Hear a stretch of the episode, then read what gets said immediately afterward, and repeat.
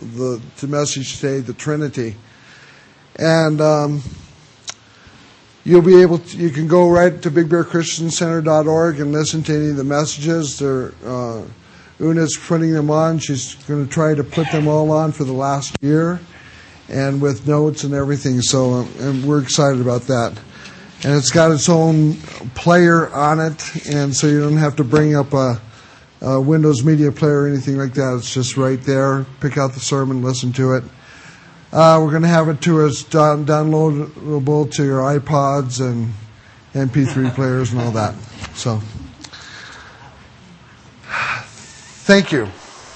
Thank you. Thank you. The Trinity. The Trinity of God is a fundamental doctrine of Christianity. Of Christianity. Belief or disbelief in the Trinity marks the difference between Christian and cult. Triunity, triune, God also expresses the idea and proper definition of God. And with that, I want to pray. Father, I pray that uh, you would continue to cause this word to do what uh, you've already prepped us with in the worship and prayer and so much in the service already. I pray, Lord, that you would anoint us, and anoint our ears to hear, our eyes to see, and our spirits to receive. In Jesus' name, amen. Trinity is defined as composing of three united persons without separate existence. So completely united as to form one God. The divine natures subsist in three distinctions Father, Son, and Holy Spirit. The doctrine of the Trinity has been termed as a mystery for a lot of people. And I want to make it clear today, I, I don't, I think it's a mystery revealed. I don't think it's complicated as uh, you've been uh, maybe trained that it, that, that it is. But the doctrine of the Trinity was developed because of four major teachings of the Scripture.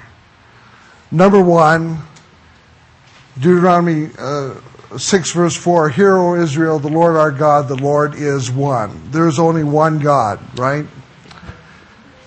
Only one God. The second teaching is that the Father is God. No problem there. We can see scripture and Revelation, uh, from Genesis to Revelation, that the Father is God. And then the scriptures that teach that Jesus Christ is God in the flesh. Now, you say, okay, what is the problem here? Well, now I've added Jesus Christ as God to the Father as God, so there must be two gods, but the scripture says there's only one God. Right? And then the scripture clearly tells us that the Holy Spirit is God. When Ananias and Sapphira uh, lied to uh, Peter in Acts chapter 5, he said, uh, you, you've lied to the Holy Spirit. And then and a few sentences later, he says, You've not lied to men, but you've lied to God. Several times in the scripture, the Bible refers to Father, or Jesus Christ, or the Holy Spirit as God. Now, we cannot believe that, the, that there's three gods, right? Because the Bible teaches that there's only one God. So we must understand this Trinity in light of how God has revealed himself in the scripture. And so I want to turn to Genesis chapter 1 in the very beginning.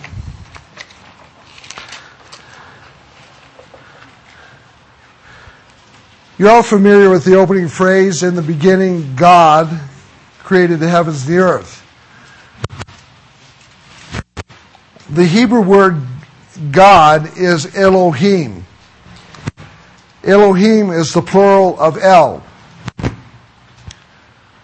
The, na- the, the distinction of God in Hebrew uh, by itself is El, God. The O in Elohim is the connecting vowel to, and Him means plural. So Elohim is plural in the Hebrew language. Uh, not not by accident. I don't believe it's by accident that God uh, is is plural in the scriptures in, in, Hebrew. I don't think it's by accident because when you go to Genesis 1, 26 and 27, it says, Elohim says, let us make man in our image and our likeness. Um, you know, when you follow language, you got you got to keep all the pronouns, plural pronouns or singular pronouns the same. So in other words, we can say, "We love our city" is correct, but we can't say, "We love my city." Well, we love, and it must, it must the plural must be must uh, come together in the language. So same thing in the Hebrew. So us, we, ours, when Elohim is speaking, and he says, Let us create man in our image and our likeness, Genesis 1 26 and 27. Now, what is the Elohim, uh, the image and likeness of God? Well, I think one of the best descriptions of God uh, and his likeness and image is to look at us, look at ourselves. I mean, we are a physical body, but if, if that can't be the, all there is to us, right? You go to a funeral and you see uh, someone gone in the casket. You look at the at the uh, body, and you know that they are really somewhere else. And um, so we know that we have spirit and soul, we have body, and there's more to us than just the physical. And that's one of the, for me, the greatest illustrations that uh, I have for the Trinity. Another one of my favorites is uh, three in one oil. I love this.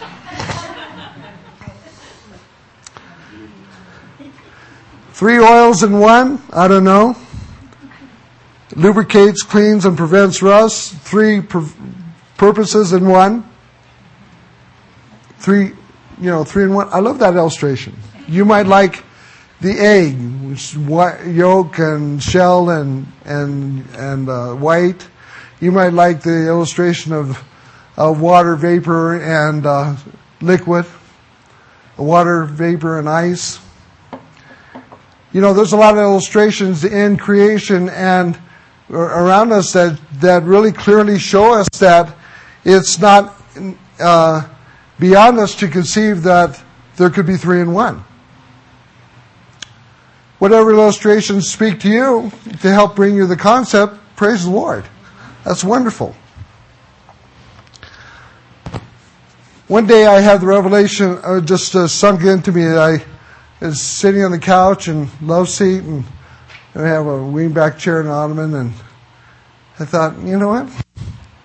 In essence, all these three are the same upholstery, same wood, same stuffing, same material, but they're distinct.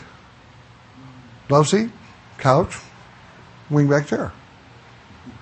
You know, we have a lot of illustrations that we can equate to our understanding of God, but God is um, basically, by description, incomprehensible, tra- you know, transcendent, and but He's also made Himself eminently known to us through the the the, the Father, and that that we can really identify with, can't we? The role of the Father, Son, Jesus Christ. And then the personal working of the Holy Spirit as the dove, as the wind of God, the fire of God, as the presence of God, as whatever God does for us is through the Holy Spirit. In creation, in our back to Genesis chapter 1, in the beginning God, Elohim created the heavens, the earth. Now the earth was formless and empty, and darkness was over the surface of the deep. And the Ruach of God, the Spirit of God, hovered or brooded over creation, over the waters. You have the Holy Spirit there. Right in the opening of Genesis, you have the release and the description of the Father, now the Holy Spirit, And next, God said, let there be light. And the word let means release. God released light. And in John chapter 1, verse 1 through 10, it tells us that Jesus Christ is that light. So in the opening verses of Genesis, you have the Father, the Spirit of God, and the light who John says is Jesus Christ himself.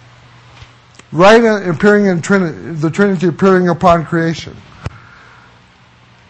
Let us make man in our image and our likeness. We see those phrases again in, in Isaiah chapter 6, 1 through 4, where Isaiah saw the Lord high and lifted up, and Elohim spoke to him and said, Who will go for us? Who, who will I send for us? And, and Isaiah said, Here I am, send me. So, uh, there's a few places in the scripture where God is referred to in the plural. Every time in the word Elohim, God of gods, exalted God, pro majesty, but I think it's deeper than that, referring to the, the uh, truth of the Trinity.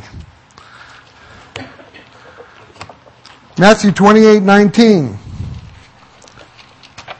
Go into all the world, baptizing them in the name of the Father, the Son, and the Holy Spirit, teaching them to obey everything I commanded you, and surely I'm with you always to the very end of the age.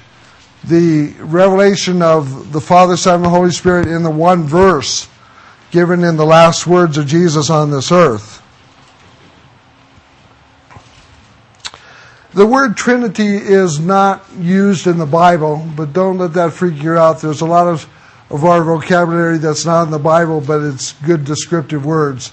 So it's the word, uh, words, theologia, the- theology, and different ones. But Trinity is not in the scripture, but it reflects the fundamental teaching of our faith that separates true Christianity from cults.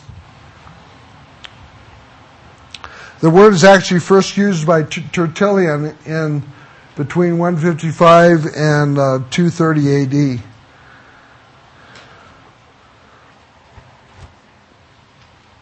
I'm going to tell you a little history, a little background. Um, when Constantine came as an emperor, before he went to battle, he saw in the clouds a cross, and he and he made a statement that if, if uh, the Christian God would give him victory in battle, he would convert and be, uh, become a Christian.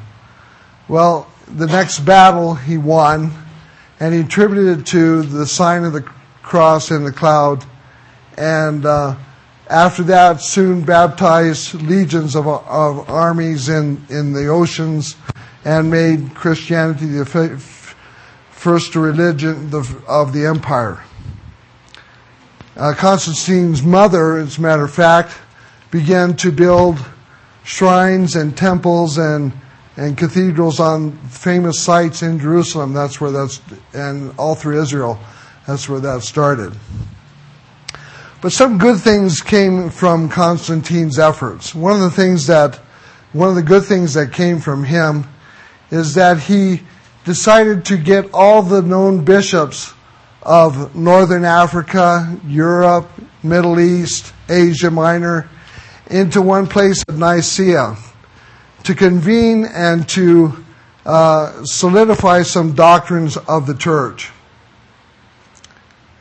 They came to this, about a hundred of them came to the Council of Nicaea, some missing arms and legs, some badly beaten, some young, some old, persecution, I had followed them for many years, but some of the northern bishops from northern Africa had a different theology and basis than those from uh, uh,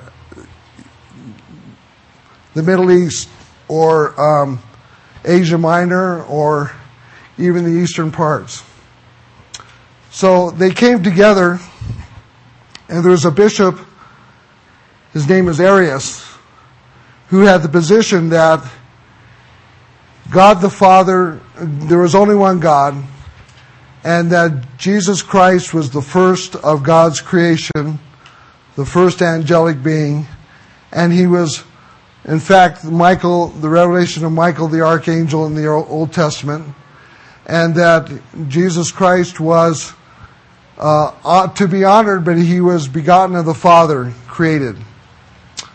Uh, we have the Arian position today in the Jehovah's Witness, Mormons, and various other groups.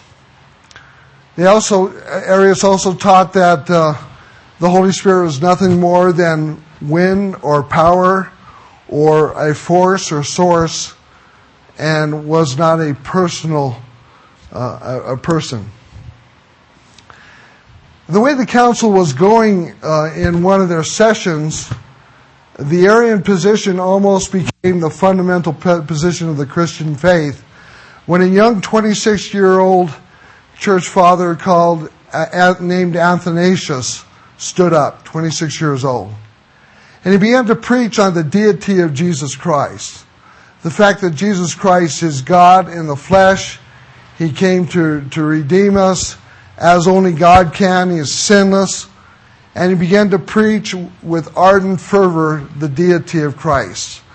And there must have been an anointing and power that came out of that room when young Athanasius preached because it changed, turned the whole council to uh, decree this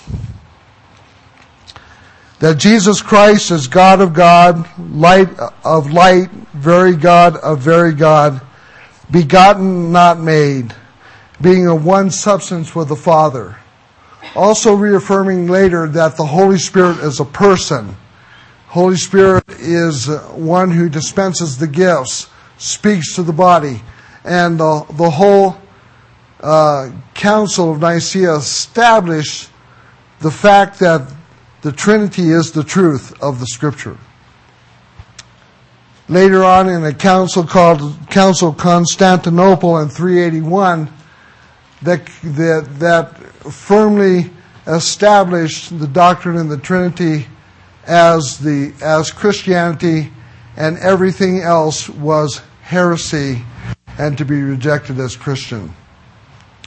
So that's a little background on that. Augustine uh, described the Trinity.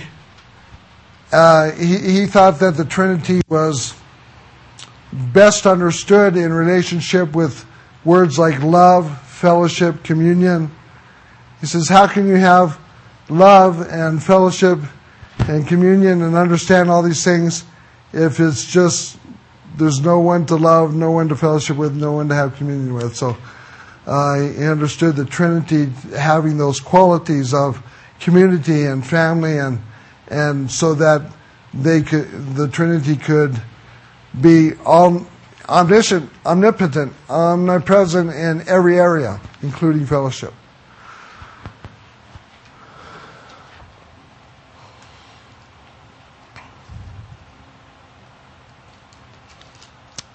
I want us to turn to um, Matthew chapter 3, verse 16 and 17.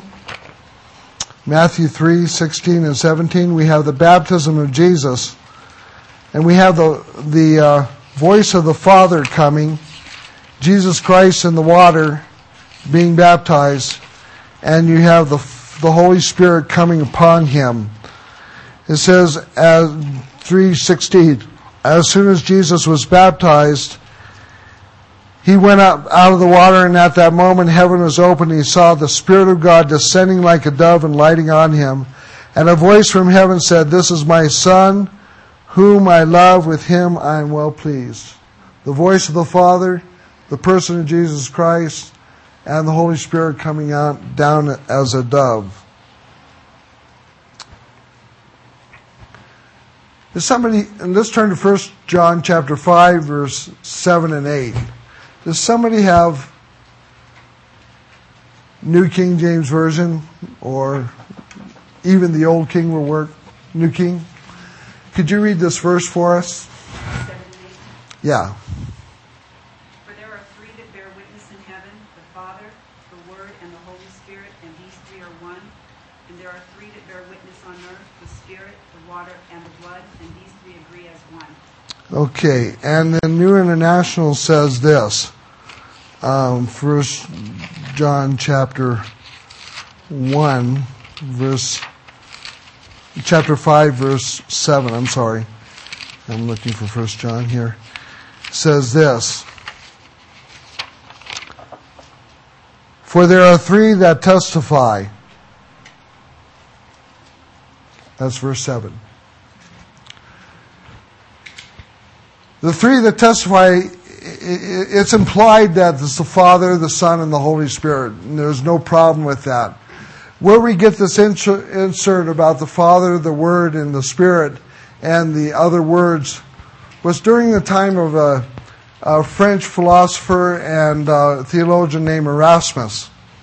And um, Erasmus was try, trying in 1520 to, to uh, produce his Greek text, the first Greek text out of the manuscripts, pulling them together and having a Greek book, a Greek text, and uh, putting together a, a first printed copy in 1520. Well, three monks came to him and said, we want you to insert this, this passage about the Father, the Word, and, uh, and the Holy Spirit, and these three are one, in this passage. And Erasmus said, I don't have any manuscript evidence for that. And they said, well, if we find you one, will you put it into this passage? And they said, sure, we'll, we'll do that. He said, sure, I'll do that. So a year later, they came back and said, we have a manuscript that has these words in it. And Erasmus had to keep his word, knowing very well that the three monks went home and wrote one. And uh, that crept into the Stephen's text and the Textus Receptus, which is the foundation of the New King James Version and the King James Version, and became an addition. There's a little background on that. But in reality, if you just put what John said, it's very clear that there are three that testify in heaven. It's understood. It's understood by John, it's understood by the reader in, in the passage in context. The reason I share that with you is that if you share the Trinity with others that know about the background in the New Testament, especially Jehovah's Witness and others, they'll really clear, clearly point out the, the, the correctness of that passage, and you might be stumped. Okay. One of my favorite scriptures on the Trinity is 2 Corinthians 13, 14. 2 Corinthians 13, 14.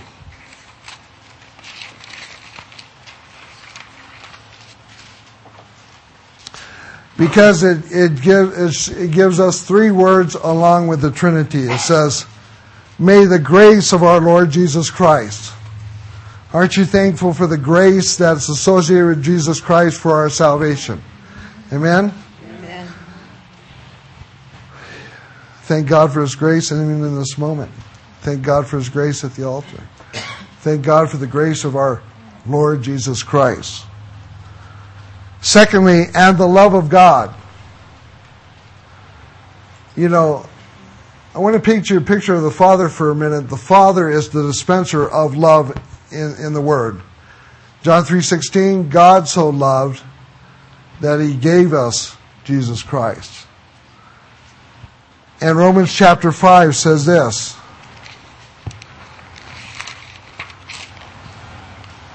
verse 5 and hope does not disappoint us because God has poured out his love into our hearts by the Holy Spirit whom he has given us. The Father is the dispenser of love. Oftentimes you, Christians have uh, just a slanted view that God is only about, Father is only about judgment and, uh, and wrath and justice and all this. But he, the Father is the dispenser of the love of God expressed through Jesus Christ, and in the New Testament area, New Covenant area, expressed through the Holy Spirit. And the fellowship, koinonia, of the Holy Spirit be with you all. The, the, the word fellowship here is, is a close, intimate relationship with us that we have with the Holy Spirit who connects us with God. The Father connects us with Jesus Christ his, the fellowship that we have with him, you know, it's powerful. So we have the, the grace of Jesus Christ, the love of the Father, and the fellowship of the Holy Spirit. I love that scripture.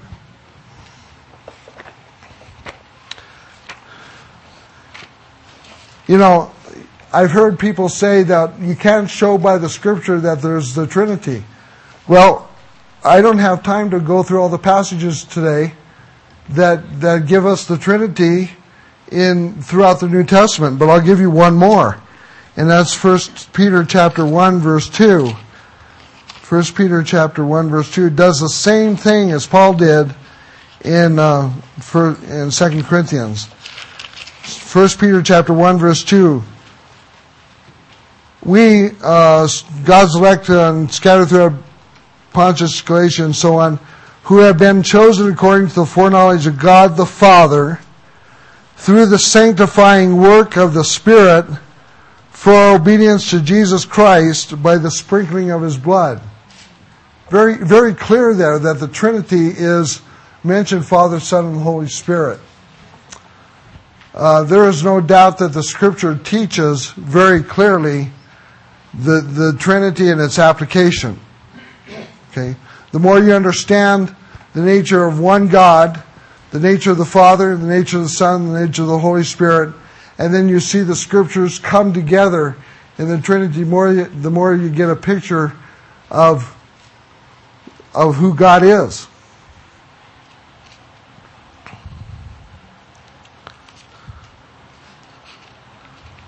Athanasius, who is the young uh, church father that I told you about, said this. His creed was, the Father is God, the Son is God, and the Holy Spirit is God, yet they are not three gods, but one God. Now, it, for the scriptures for the next part that I want to share with you, uh, if you want to email me, I'll give them to you, but we're out of time to give you the actual scriptures. But these apply to each of the persons of, of, of, the scriptures for each one of the persons of the Trinity in the next list. Meaning that the scripture des- describes each three of them, each one of them as eternal. Describes each one of them as holy. Describes each one of them as true. The scriptures for each one of these each one of them in the scripture is described as omnipresent, being ever present. You know, the omnis are great. Omnipresent, omniscient, all knowing, scriptures for all of them. Omnipotent, all powerful, scriptures for all of them. Omnibenevolent, meaning God's grace and love and benevolence towards us, scriptures for all of them. You know, the omnis are in the God class. Satan is not omni anything. He, he's not ever present. You know, he's not all powerful. And if, if any other being could be omni anything, then God could not be omni something. You know what I'm saying? God is God alone, and He possesses these qualities. So we say that the Jesus Christ is omnipresent, which we see in John, last chapter. Then we say, okay, that means that there's either two gods or one God with a more complex parts Father, Son, and Holy Spirit. Who created the scripture? Who created the heavens and the earth? Who created everything? God the Father did, right?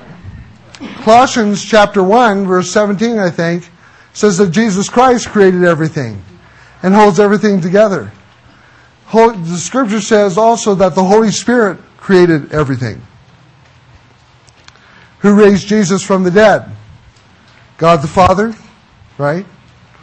Jesus said in John chapter 2 verse 19, destroy this temple in three days, I will raise it up.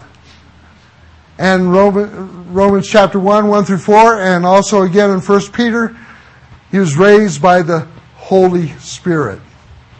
Work of the Trinity. Creation is the work of the Trinity. All spiritual operations are work of the Trinity. The Trinity is the source of eternal life, not just Jesus Christ, but the work of the Father and the work of the Holy Spirit. All three are the teacher to us. All three inspire the prophets. All three equip ministers. All three have given us uh, life in this time, salvation. Wonderful. Now, the Southern Baptist Convention said this that, that the Holy Spirit is the eternal triune God, reveals to uh, himself as Father, Son, and Holy Spirit with distinct personal attributes, but without division of nature, essence, or being. The Lutheran Church says that we teach that there's one true God. He is the Father and the Son and the Holy Ghost, three distinct persons, but of one and the same divine essence equal in power, equal in eternity, equal in majesty, because each person possesses the one divine essence. The Roman Catholic Church says that the mystery of the Holy Trinity is a central mystery of the Christian life and the Christian faith. Love that. Now, any doctrine that teaches or distorts the Trinity is cultic. There's even a teaching that that says Jesus Christ is the Father, Jesus Christ is uh, the Holy Spirit, and in fact that since He is, there's only one God, Jesus Christ, then there is no Father and there's no Holy Spirit. That's a distortion of of the Trinity, isn't it? And this Jesus only teaching says that uh, says that Jesus Christ is the Father, Jesus Christ is the Holy Spirit. When you mess with the Trinity in any form, it, it, it's on the way to denial. Uh, I was pastoring in Minnesota in the early 80s, and uh, had a couple of my people in the church, I was let's see, 26, 27. This couple is fit in their late 50s, and I admired them, but they got to uh, taking some people in the church and rebaptizing them in the name of Jesus because the Father, Son, and the Holy Spirit was not the uh, was not good enough. You had to be rebaptized in Jesus only.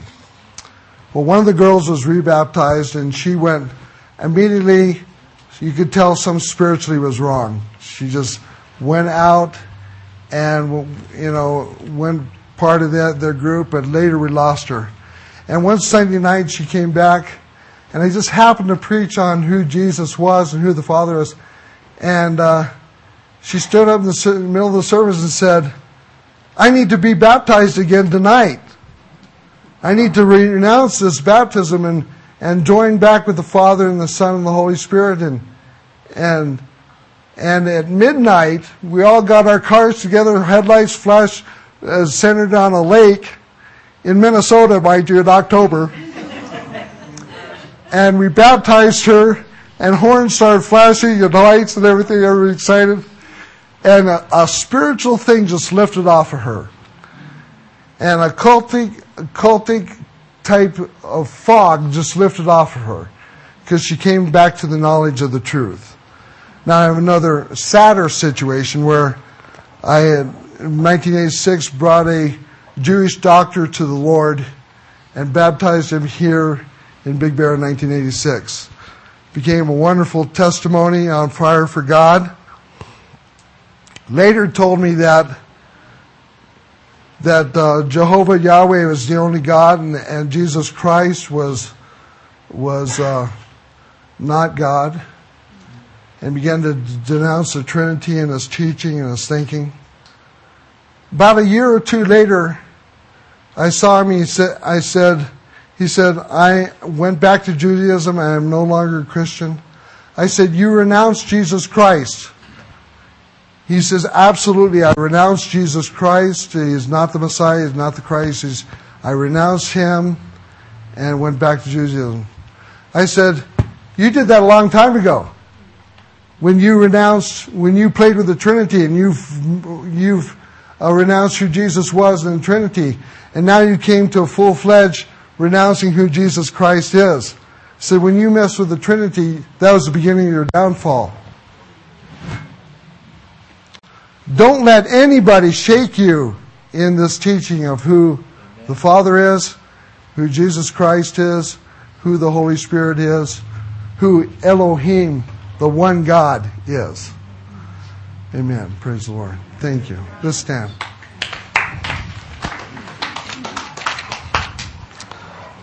Father God, thank you so much for the fellowship that we had in the Holy Spirit today.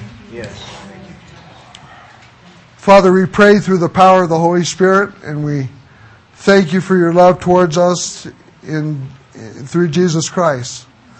We thank you for the work of the Trinity in our lives, and we give you glory and honor in Jesus' name.